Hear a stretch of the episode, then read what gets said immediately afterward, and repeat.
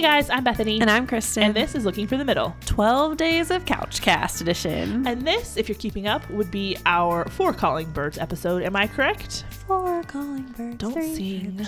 two and a partridge in a pear tree. And I'm even kind of sick, and that sounded That was actually decent. awful. You're like Phoebe. You got your Ooh, my your your sexy voice or whatever when you're singing when she's Why sick. you stick on me. God, I love that episode so oh, much. my word, no. Um, but yeah, so the girls and I watched Twelve Dates of Christmas last night. Have you ever watched that? It's got Mark Paul Gosselaar in it, Zach Morris, Yeah. Oh. Saved by the oh. Bell, and so Is it a Hallmark movie? No, I think it was like ABC Family back in the day. It's like probably 10 years old. Or Okay. maybe, maybe not quite. But anyway, the whole thing is like, it's one of those where the girl lives the same day over and over again until she learns her Oh, lesson. yeah. And there's 12 days, but like there's like little Easter eggs in each day of like, there will be, you know, six geese or like to kind of keep up with Oh, which day. yeah. And we got about halfway through and I said something and they were like, wait, have there been those for every day? I'm like, yeah.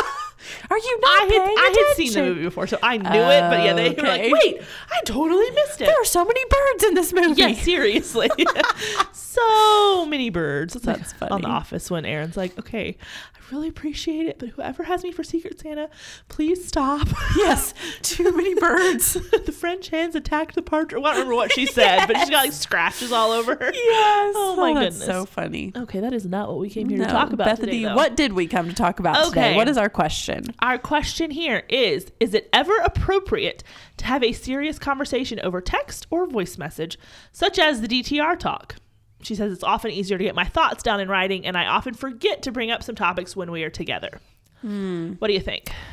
Um, I get the sentiment of or the thought of wanting to get it in writing Yeah. if you communicate better because I am that way and I either get emotional or flustered or I trust my ad libbing skills which are not good. Um, They're not. No, they're not at all. And I will do the same thing when I want to have a serious Yeah. conversation. I'm like, I really wanted to say this. And then three hours afterwards, I'm like, crap, I wanted to say this, this, and this. And Right. I forgot. So I get the writing part.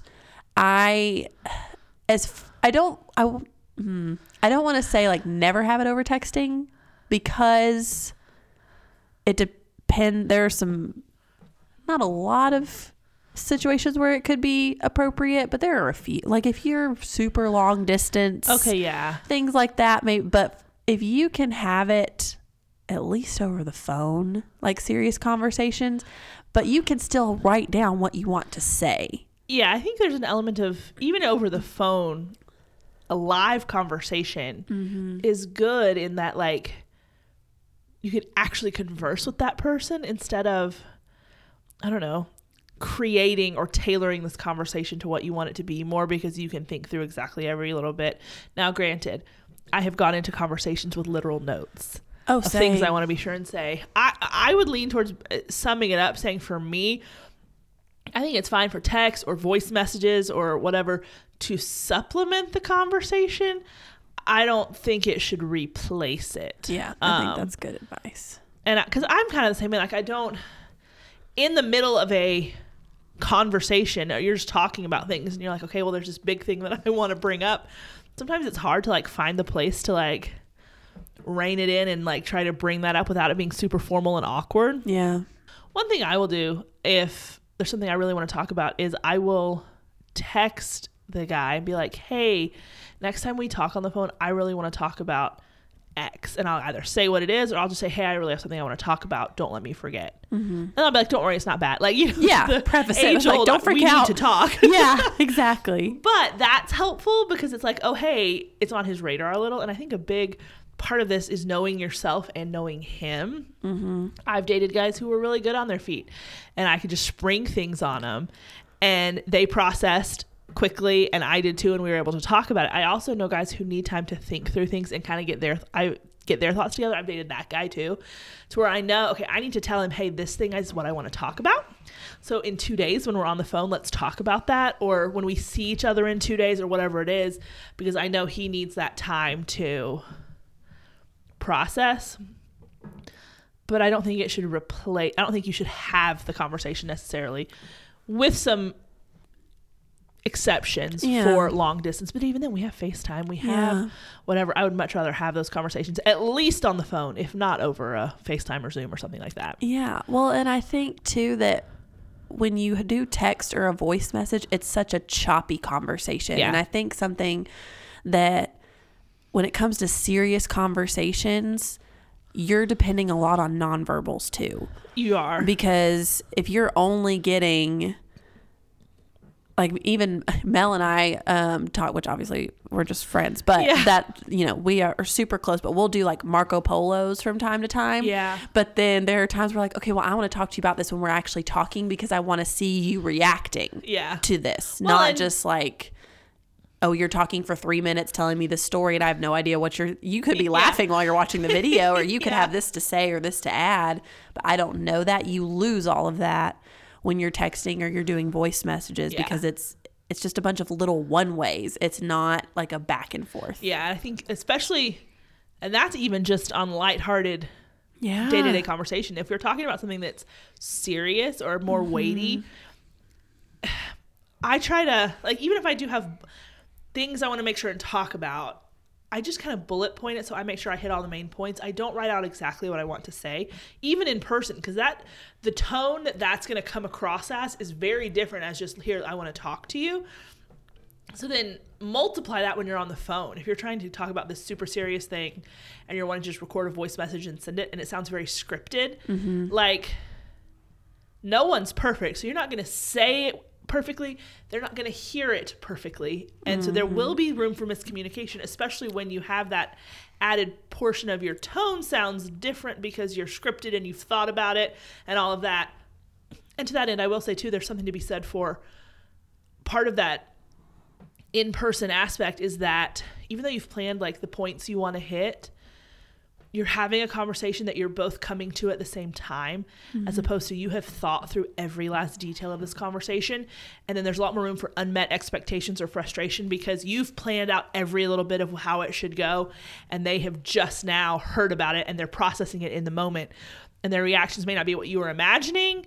And so then you're frustrated when they're really just trying to process it. Mm-hmm. So there's Yeah. that too. I had that happen to me when I got dumped, actually, where I mean, I figured it was coming. He wouldn't tell me that's why what we were talking about, Yeah. but I put two and two together reluctantly. Um, but at the end of the conversation, I mean, it it didn't sound rehearsed in a bad way, but you could tell he had like, I mean, he'd had time to think Sure. everything because it was his decision, and so he said everything and like said his piece, and I am sitting there Reeling. Yes, Yeah. just floored. I have no, and I'm not a good in the moment processor at all.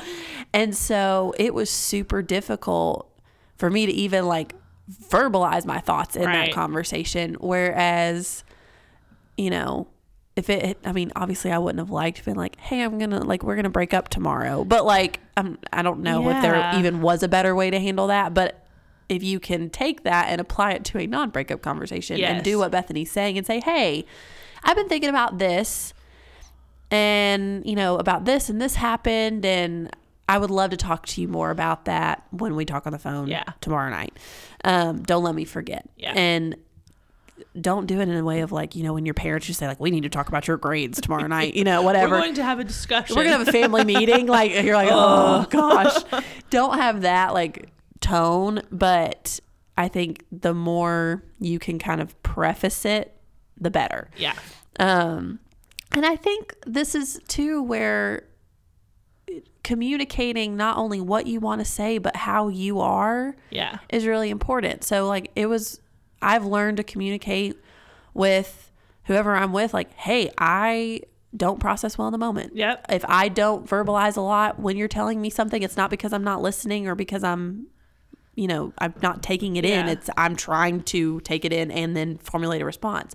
Or hey, I like to kind of write things out before I say them. So if I come in and I'm like, "Hey, I want to talk about these few things," and I have a Mm-hmm. list on my phone, it's not that you know, I can't communicate well. It's just I don't want to forget. Yeah. And it's communicating how I am and wanting that from the other person too. Yeah, that's a conversation I have learned to have very early on in seeing someone is like, "Hey, like are you a verbal processor? Are you an internal processor? Do you process quickly?" And I cuz I tell them like, "I am very much a verbal processor. Um, and so I think through things by talking about them with someone. That is how I process things.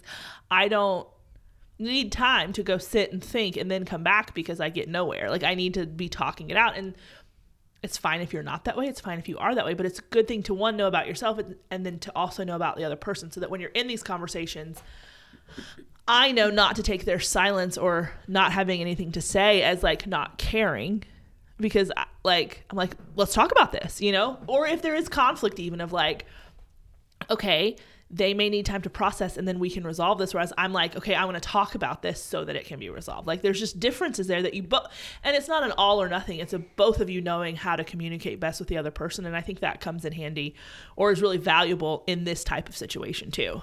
I 100% agree. So to wrap it up, or to summarize, I guess we say if you can, have it in person, have it over the phone, but it's not a bad thing if you feel like you need to write out Yeah. what you want to say in like bullets, come with a list, remind them ahead of time, or say ahead of time what you want to talk about. There are ways to make sure you don't forget Yeah.